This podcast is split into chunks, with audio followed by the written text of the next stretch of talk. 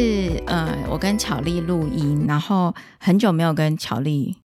聊天了，然后巧丽最近都很忙，所以也没有太多时间来那个好好讨论一些东西。我今天是想要，就之前有那个叫什么喂药案的事情嘛，就是那个幼稚园有被。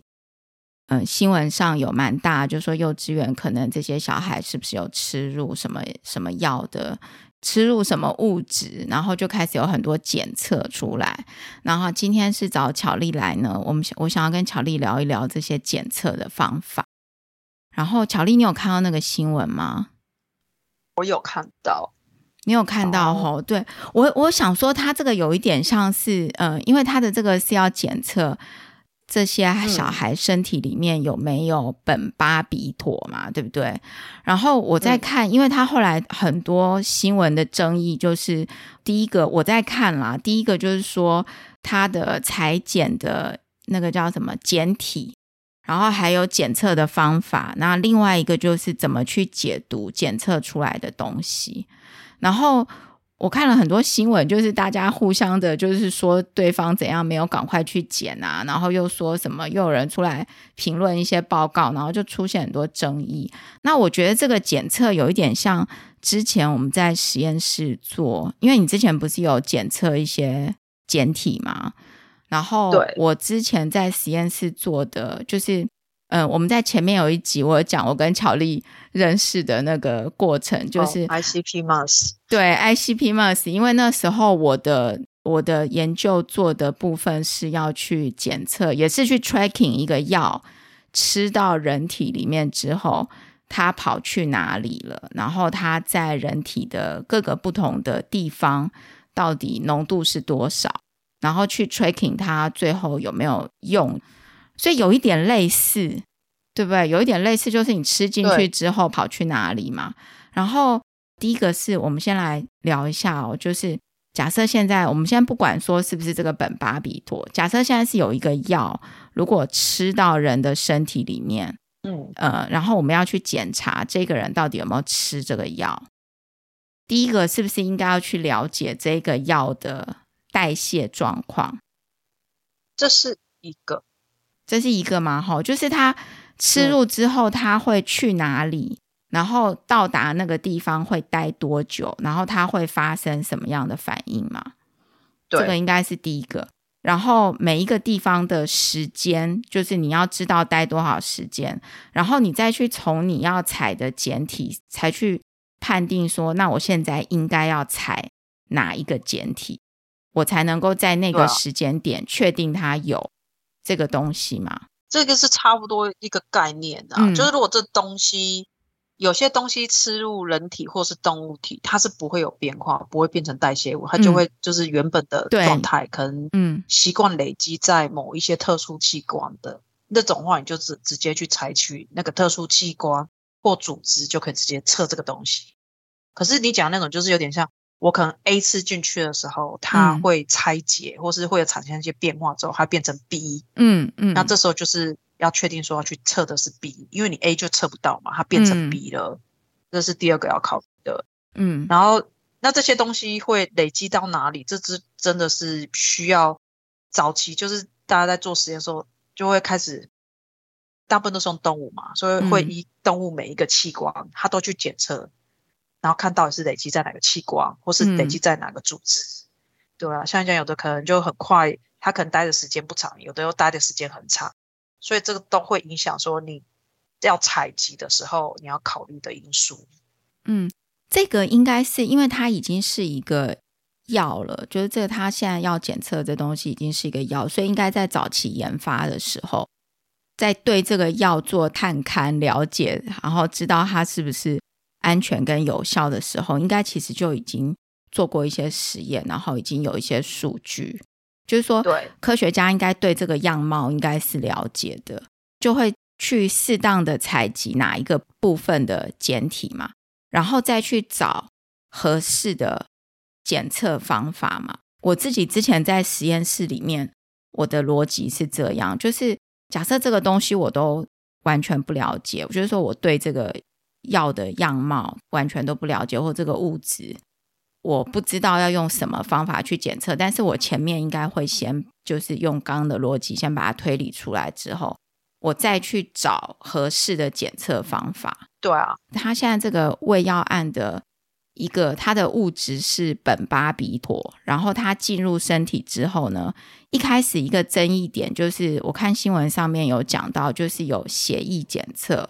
尿液检测跟毛发检测这三种嘛。嗯，那。一开始他们就有提到说有血液检测跟尿液检测，然后他用的是这个免疫分析的方法，然后后来大家才说，哎，这个可能在尿液跟血液里面可能都已经没有了，或者是它不精准，所以他就去说，哎，那要采那个毛发，因为在毛发里面比较久。然后拿去做质谱仪，嗯、然后质谱仪会比较精准。对，但是 ELISA 我印象中一样抗原抗体，其实虽然它的它也有它的这叫专一性嘛，但是它的那个是要怎么讲，就是极限吧。好，我印象中还是有不太一样，就是它的概念还是不太一样，嗯、而且因为其实血液、尿液或是头发，其实都会蛮多东西在里面的，嗯，所以就一般来讲，就是说，除非你真的就只有单一的专一性那种很特殊的，不然很多这种就是你做那种免疫分析，有时候是做完第一关之后，还再去做做下一关来做一个确认，就是如果你的那个。显现出来的结果是那种很浅，嗯，不是说那种很深的那种，嗯，他们就会再去多做一些东西来确定，他可能就等等于就是有点是先初步的 scan 哪一些有问题，把这些有、嗯、有问题再拿出来，再去做第二步，有时候会做这样的一个前后顺序的分析，不会只用这一个。对，我先分享一下我之前做酵素免疫。那个分享的一些经验，就是我那时候也是在 tracking 吃进去的药会跑去人体的哪里嘛。然后我记得我有做 PTH，就是叫做副甲状腺素，然后反正类似这种东西，那它就是抗体、抗体、抗原，然后跟就是有一点，我觉得我们讲这个有点太太太多名词，就把它想成是好像一个。那个叫什么拼图一样，假设这有一个缺口，然后它就某一种特定的物质，它如果可以去合上这个缺口的，那它就可以贴上去，对不对？对，有点类似像这样，如果你可以结合的，假设假设我现在这个，哎，我要怎么把这个酵素免疫疗法把它解释清楚？我觉得这有点像说，嗯、假设我现在的这个分析，我这个上面的缺口是一个三角形，好了，嗯。然后是一个可能假设角度是五十度的三角形，嗯，然后当我现在外面有很多的分子，嗯，假设我有 A B C D E 五个分子，嗯，我这五个分子里面，嗯，就是我可能某一个形状，它刚好那个尖尖的角就是五十度，它就可以插到那个口上面，它就被抓住了，它就被抓住了，对，对，它就理论上基本的原理是这样，然后你再再透过其他方式让它去。它可能会呈现，嗯、呃，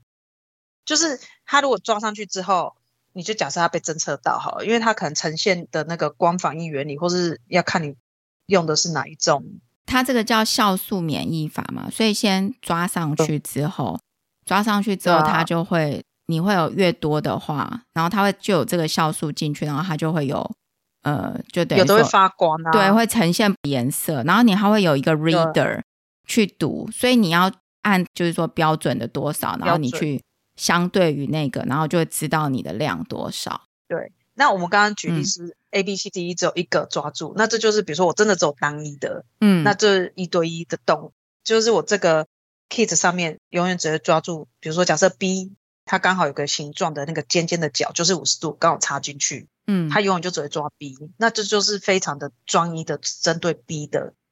可是，如果假设我的 A、B、C、D 里面刚好 B 跟 C 都有一个五十度的角，嗯，但事实上我们要的还是 B，嗯，这个 C 就会是个干扰，就可能要做进一步的分析，才能区别说，哎，这到底是不是真的 B 引起的，还是它是 C 来引起的？C 可能跟 B 长得很像，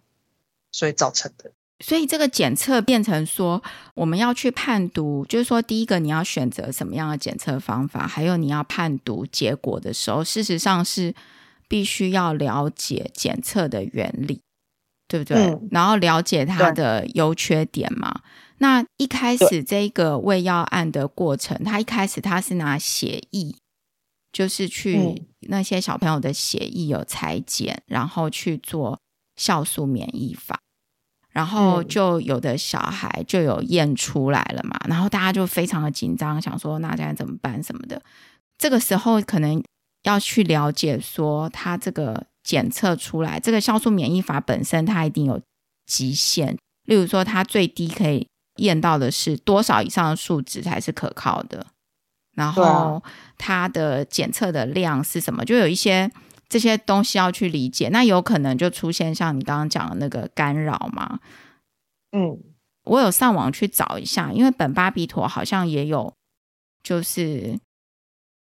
就是说有很多的 kit 啦，大家的 kit 也不一样，但因为我们也不知道他们是用哪一个 kit，所以好，那这边先不评论好，就是就是可能有 可能可能也是有干扰出现，这边可能要冷静一下，先去了解到底。出现说有的话是真的有，啊、还是干扰的反应？对啊，而且因为一般各式各样的 case，它都会有上面会跟你写说一些说明啊。当你到哪一些程度的时候，嗯、这个时候你需要再做进一步的，就是确认。嗯，就伪伪阳性、伪阴性，对对，就是伪阳伪阴，对对，对对对，就这个原理，对它就会有这个问题存在。嗯、它上面应该会有类似的一些叙述，我记得应该会有一些。它会有一些对，它会提醒你说什么样的状况，那你可能会是伪阳性或伪阴性之类的。我觉得这个地方等于说，针对这个方法，嗯、假设我们看到真的哦有一个数值，可能要再回去。我自己在实验室就是做的经验，就是假设我看到的东西跟是很惊讶的结果，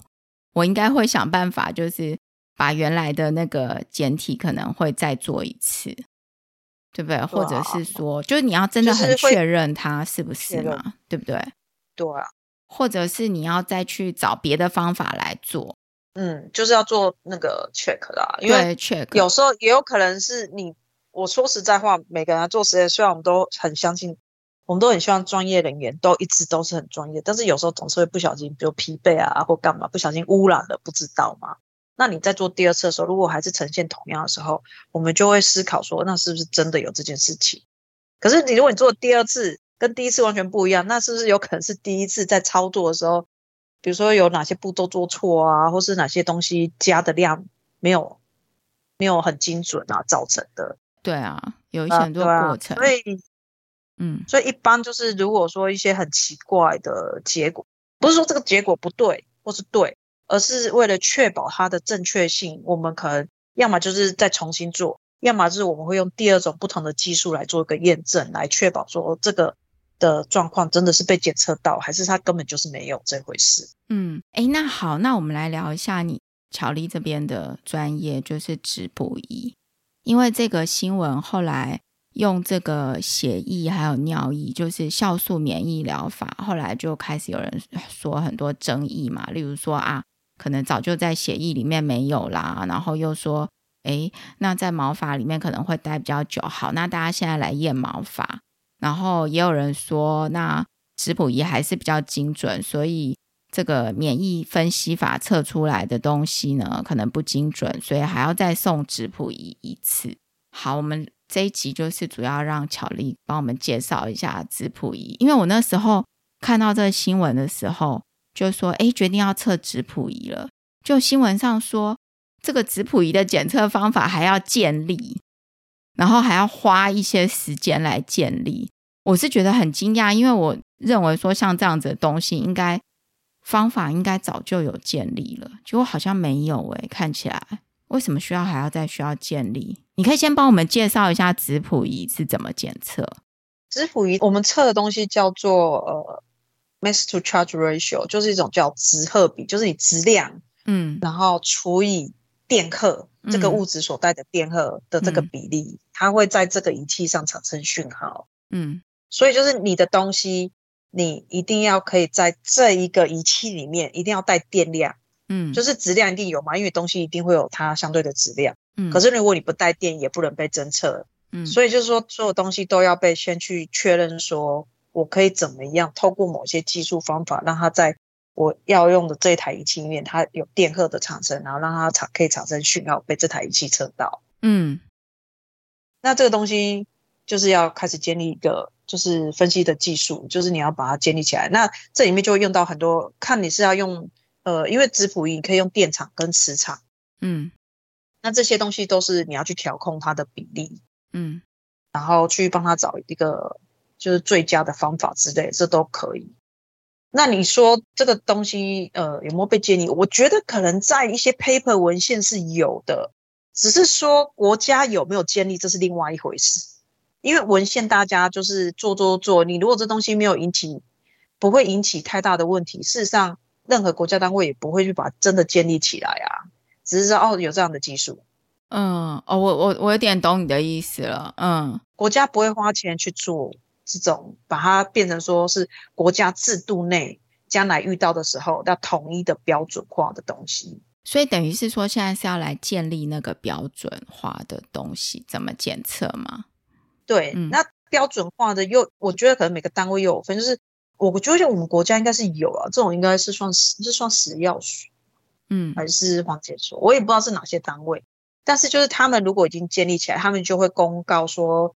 应该会有说，哎，你以后如果哪一些实验室要检测，然后这些实验室如果你拿到认证之后，你就是要照着国家哪一个方法可以帮忙出报告，这个都是理论上在国外应该有些实验室是有这样的功能。那台湾我不确定制度是怎么去规定这个，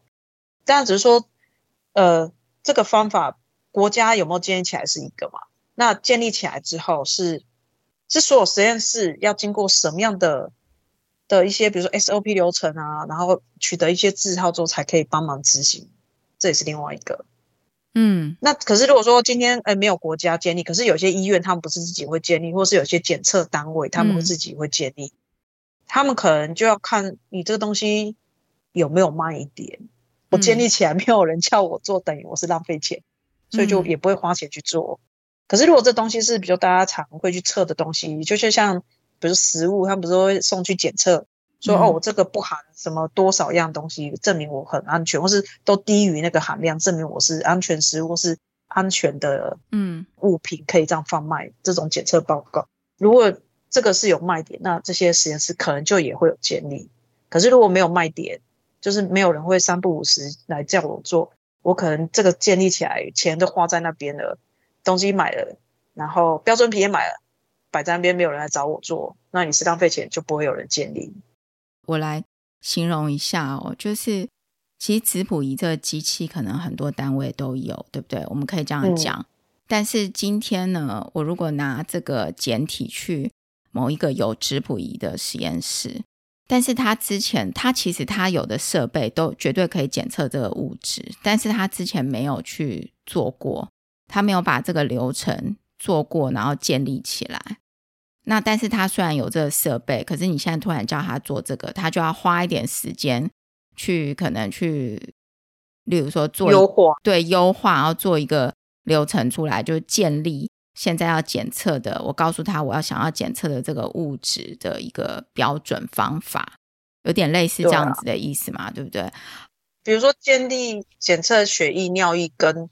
头发。这个应该是都已经有类似基本的一些概念，嗯、那些应该是大部分一直在做。就是说有没有针对这个物质，就是 sample 的处理啦，应该都有一个方法了。sample 的处理，对，可是 sample 处理也会因为你的物质不同，会有一些不同。嗯，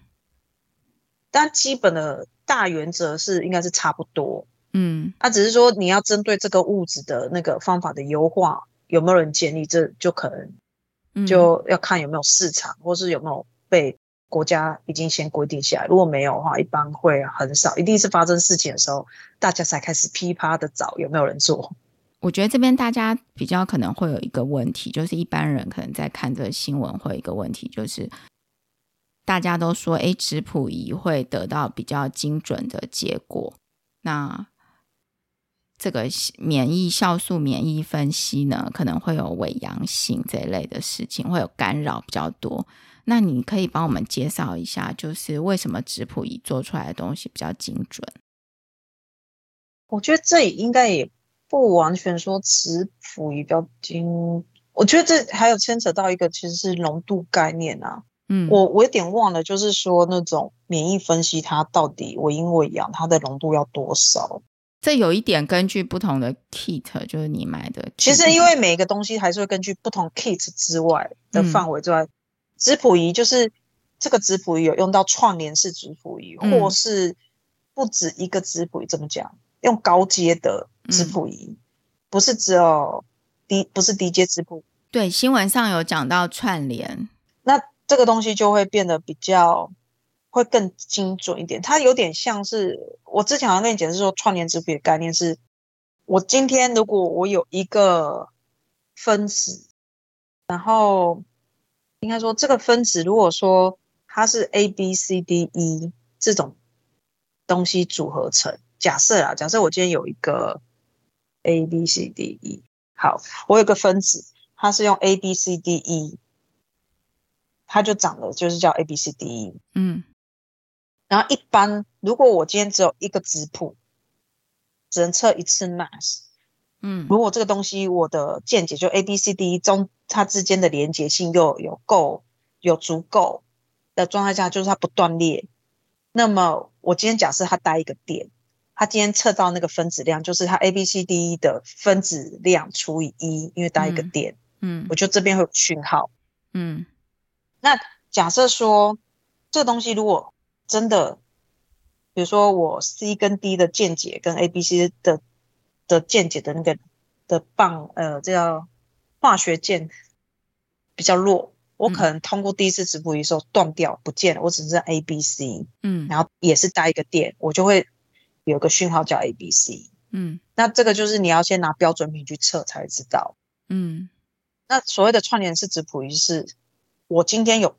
我的，你就想我可能又又有接第二台、第三台，嗯，我在第一台的时候断裂的时候剩 A、B、C。我在第二台的时候，我就只说我要把 A、B、C 这一个断裂留下来。嗯，我 D 跟一我要把它排干净。嗯，那我，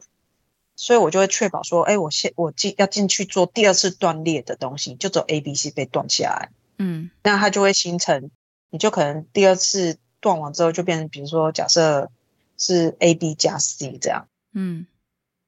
然后它就会有不同的讯号。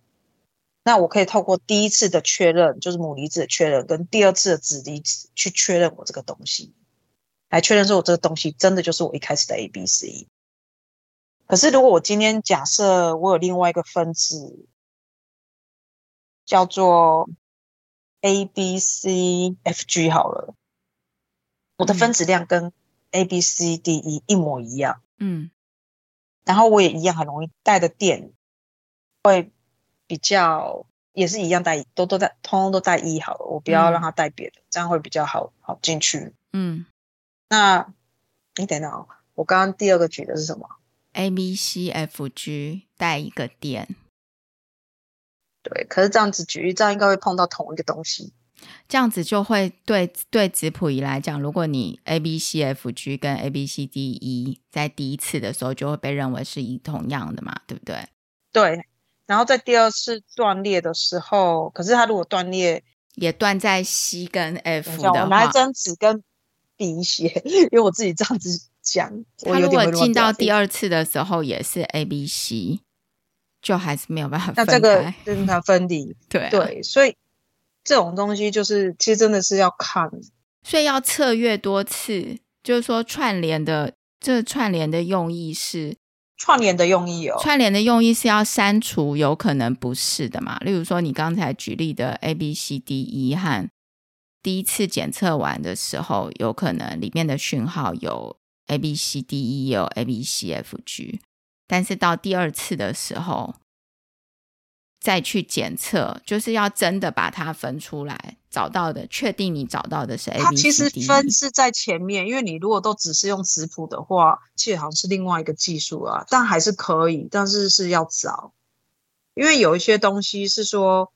如你前面有没有用晨曦先做第一段分离？如果它这个都没有，都只是用质谱的话，它可能就是我的分子量都相似的时候，嗯，我可以做的是，我如果说我今天进来，假设是 A B C D E 好了，我第一次进来的时候很杂的东西，然后我有固定说让他去抓 A B C D E 留住，其他的东西都不要，然后我在第二次的时候，我就是把它全部打碎。然后让它产生 A、B、C 加 D、E。那如果说我的第二个是 A、B、C、F、G，虽然我的分子量一开始跟 A、B、C、D、E 是一模一样，嗯，可是我在抓的时候，因为我的分子量，我第一次我就把它设说，我就是要抓这个分子量的大小，然后抓进来之后，我才去做断碎的动作的时候，它可能会产生 A、B、C，还有加上 F 跟 G。那因为 F 跟 G 的讯号跟 D 和 E 是不一样的时候，而被知道说，我就是另外一个样品的东西里面含的不是我一开始所设想的 A B C D E。哎，但是 F G 跟 D 跟 E 是一样的啊，它的电带哦，它带的电、啊、F G 是对啊，可是可能假设我 A B C D E，我的分子量假设一开始是一千好了，嗯，然后 A B C 是占八百，D 是五十，E 是一百五，嗯。这样加起来一千嘛，嗯，然后我就是先抓住，就是我第一个在做的时候，我先把一个，这还有点蛮难解释给你们听的，就是我先抓抓了之后，我可以用第一个质谱先抓住，我就是要设一千这个范围的进来，我其他都不要，嗯，然后我先确定好之后，我在第二个质谱的时候做断碎，然后第三个就开始侦测。嗯、那我理论上应该是 A、B、C 为一个讯号，第一个讯号，E 一个讯号，所以 A、B、C 是八百，D 是五十一是一百，我会有这三根讯号，一百五、五十、一百，呃，对，一百五，嗯，一百五这三个讯号，嗯，那如果今天拿一个 A、B、C、F、G，我 A、B、C 还是八百嘛，那我 F 假设是三十，G 是一百七十嘛，嗯，那我一开始一样设一千，抓完抓完第二个断碎，然后第三个开始就。去扫描这些讯号的时候，我会测到是八百三十跟一百七，我就可以知道这两个不同了啊。嗯嗯嗯，就算我一开始的是一样，嗯、看起来是一样的，可是我对，对，但我在断碎的过程中，我知道不同，所以就可以测定说这两个是不一样的。所以这个就叫串联。这种仪器我们叫串联啊，它就变成是我用三台质谱仪去达成这件三台质谱的概念去达成这件事情。嗯、它的目的就是说我能够更精确的找到。就更精确的去确定这个里面的讯号是不是我要找的那一个物质，可以这样讲吗？差不多可以变相这样讲，因为你就想你的东西，它不是只有一，它就里面有很多很多不同的结构，嗯，加在一堆，嗯。那虽然我的质量看起来是一样的，可是我可能是不同的结构所造成的两个物质。那两个如果说质量一模一样，我想要知道说这两个到底是不是一样的时候，我就干脆把它打碎，嗯。那因为它有不同的结构，它会产生不同的讯号，嗯，我就可以知道，如果它大家都测出来一模一样的断碎，那就几乎就应该是一样的。可是如果断碎的是不一样的，那就可以知道说，虽然我一开始源头一开始看的时候质量一样，但是它是不同的东西所组成的，就这样子而已。哎，那我们来，它嗯，好，你你说，我刚刚又想到一个问题，嗨，你先说。就是我们这种质谱仪，我们有很多很多不同的方式。那串联质谱仪只是其中一种。可是我有些质谱仪，我不需要做到串联，它自己本身的技术就可以达到。我的印象中，我懂你意思。那这个是，就是你刚刚大概解释了一下这个质谱仪怎么去检出那个物质哦。那但是质谱仪在定量上面呢，它应该也是要有一个。比如说标准品去比对，哦，它需要标准品，对，对，它应该也需要东西，嗯，买标准品要先建立那个方法，然后建立出标准品那个曲线，嗯哼哼，这个就跟那个就是在其实做那个 ELISA 的时候也是一样，它会有一个 reader 嘛，变成说你也是要用你实际的简体做出来的，去跟它的原来的曲线做比对。他可能会给你一个他做出来的曲线或什么的，或者是你自己去做一个曲线。那质谱仪也是一样嘛，在建立方法的时候就要先做，对不对？对，你就把它就想为最原始的，就是所有的分析的概念，其实大部分都还是需要一个标准品去建立它，比如说浓度曲线啊，不管是 internal 或是 external 的曲线，这通通要看你的方法的建立啦。嗯，然后就是如果你建立起来之后，你用同一套仪器，同一个所有的参数都一样，设备一模一样，嗯，理论上就是你就是把一些那种比较。杂的东西你萃取，你可能前端要做一些处理，处理完之后就打进去，然后就看到你讯号的那个 intensity 的高低，可以再去换算它大概的浓度。嗯，因为我觉得这边我想要传达一个观念，就是我们做实验得到的数据，都应该是去相对某一个东西去当标准，然后来做定量。嗯所以它不会是一个绝对是多少，比如说绝对是零或者绝对是多少嘛，对不对？我觉得还蛮难的。对啊，这几乎不太可能。你看，像就连温度也是啊，或是什么，你一定都是有一个相对的值。因为那时候新闻有一个报告，就是呃，他们有秀出一个报告，然后那个报告就是有写一个。看起来它就是，比如说写一个数值，然后旁边刮弧，然后中间就是负号，那刮弧中间就写负号嘛。那很多人就会觉得说，那这样子是有，到底是有还是没有？还是它是零，或者是说它是怎样？就是说，如果你有在操作这些实验，呃，你应该会知道每一个实验都有它适合的区间。比如说，你买一个 kit，你买一个 ELISA 的 kit，这 ELISA 的 kit 也会跟你讲说。它适用的状况是怎样？那可能浓度低于多少，它就你就不适用，对，不适用这个 kit，对不对？对啊。然后，对啊。但是那种状况不见得你的你要你的待测物里面没有，只是这个 kit 它可能捡不到。那或者是他会跟你讲说，当浓度小于多少的时候，你在读，就是在当它的数值最后你呈现多少的时候，你在。读这个数值的时候，你就要很小心了，因为它会告诉你，可能在这个区间出来的数值可能不是那么的稳定。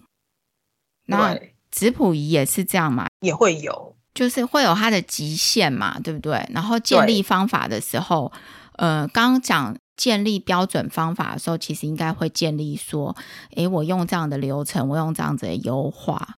我能够适用的范围，检测的范围。对，它都会有，都会要有。就是我们几乎所有的分析方法，应该都会有，呃，比较常听到的啦。比较常听到应该是什么 LOD 或 LOQ，嗯嗯，这两个数字，嗯，就它的 limit 嘛，对不对？对。然后 LOD 一般是指说这个这台仪器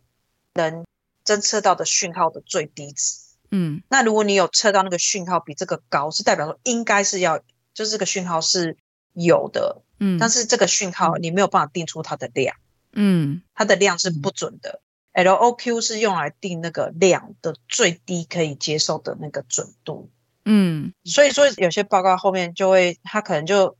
不会用的数值，就可能写小一个 LOD 或写小个 LOQ，这要看每个每个写报告人的习惯。嗯，然后但是他会跟你讲说，它的 LOD 在这台仪器是多少度，比如说五 ppm。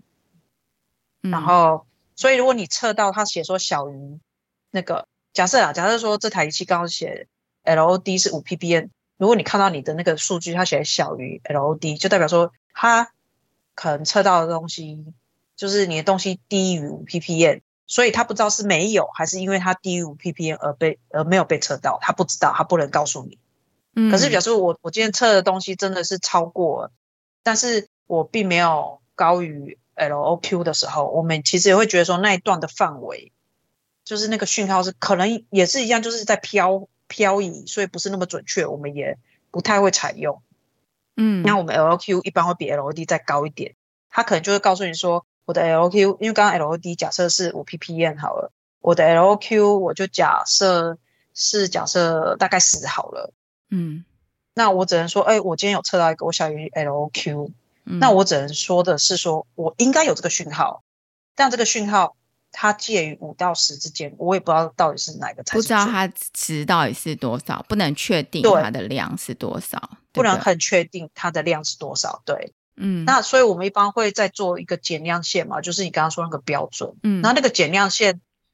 大部分的人就是最低的那个点，大部分还是会高于 LOQ。可是有一些报告，因为如果这台仪器有够准，然后又够稳，他们就会把 LOQ 当做他们的最低的那个点。嗯，所以这是要看每个实验室跟出报告还有仪器的状况写。可是，嗯，这种这种东西就是说，你的减量线，一般如果我减量线，假设我今天减量线跟我说，我从三十到假设，呃，三十 ppm 到两百 ppm 是准的，嗯，那我今天测的东西一定要落在这个减量线范围，这个我才能跟你保证说它的准确度是可能有九十五 percent 的 confidence 存在。那如果不是在这个区间，比如说我测出来是五，我就会跟你说我不知道。我我就会直接就跟你直接跟你说，我不我没有测到，或者说我说我就直接跟你回答说，嗯，我小于 LOQ，小于 LOD，所以我没有办法给你准确的值，我不会跟你挂保证这个浓度大概是多少，就是准确的相对下来算下来应该是多少。那如果高于的话，我就再稀释嘛，稀释到减量线里面，然后去换算，都会比较知道说它的真正的浓度正确是多少。对对，以我这条减量线所设出来的，它的正确值应该是多少？减量线，所以就是这些，嗯，好，你没有，你说，你说，嗯，对，所以就是前端的这些的建立要先确定好，后面的才有办法去真的去推算一个数值，或是来告诉你到底有还是没有这件事情。减量线就是 calibration curve 嘛，对不对？对，嗯嗯，我觉得刚刚这样听起来啦，就是因为我。看了那个新闻之后，我觉得应该就是可能大家在看到一些数据或者是报告的时候，都应该要先冷静，然后去去想一下说，说这样子的检测到底第一个是不是，就是说这个实验的设计到底是不是 OK 的？它是不是能够看到你想要看的东西？包括 sample 的处理，因为如果你是用那个就是酵素免疫分析法的话，可能。sample 的处理可能相对简单，但你要去弄质谱仪的时候，例如说你血液、尿液或是毛发，毛发甚至你要做 digestion，对不对？然后，嗯，都要。你每一个步骤可能都会影响到它最后的浓度嘛，影响到你的这个东西，嗯，而且取样的模式也会影响。对，取样的模式也会影响结果。然后真的要去理解那一个实验它的原理是什么，例如说刚刚巧丽介绍那个质谱仪它的原理嘛，然后免疫分析法它的原理是什么？就是如果你是在操作实验的人，因为我我其实在之前在实验室看，我觉得很多人真的是呃，因为可能很多你做研究的时候，或者你在做实验的时候，你们实验室并没有那样机器给你操作，所以你去送给别人操作，然后他就。给你一个他的数据，然后你就把那个就是那个实验室做完之后，他就把数据给你，然后你就把那个数据写到你的报告里面去，然后你做了很多，你就开始计算统计什么，就做出来可能，嗯、呃，比如说跟你的假设想要的结果不一样或是什么，然后你才去回去去读的时候，你会发现你因为你对那个实验其实你它的那个原理到底是什么，你可能不知道，然后就会误判结果耶。如果你找一个不是很适合你东西的检测方法做，嗯，然后因为大部分你送检测，他们都是照他现有的方法来做，对，他不一定会针对你的东西去做，除非刚好就是你也找到你们可能之前有别人已经建立起真的对，就是有人有做过的，不然你应该要跟他讨论一下才对，对啊、你应该要跟他讨论，然后了解他是怎么做的，那他做的东西是不是你能够看到你要的？那对，我觉得在这个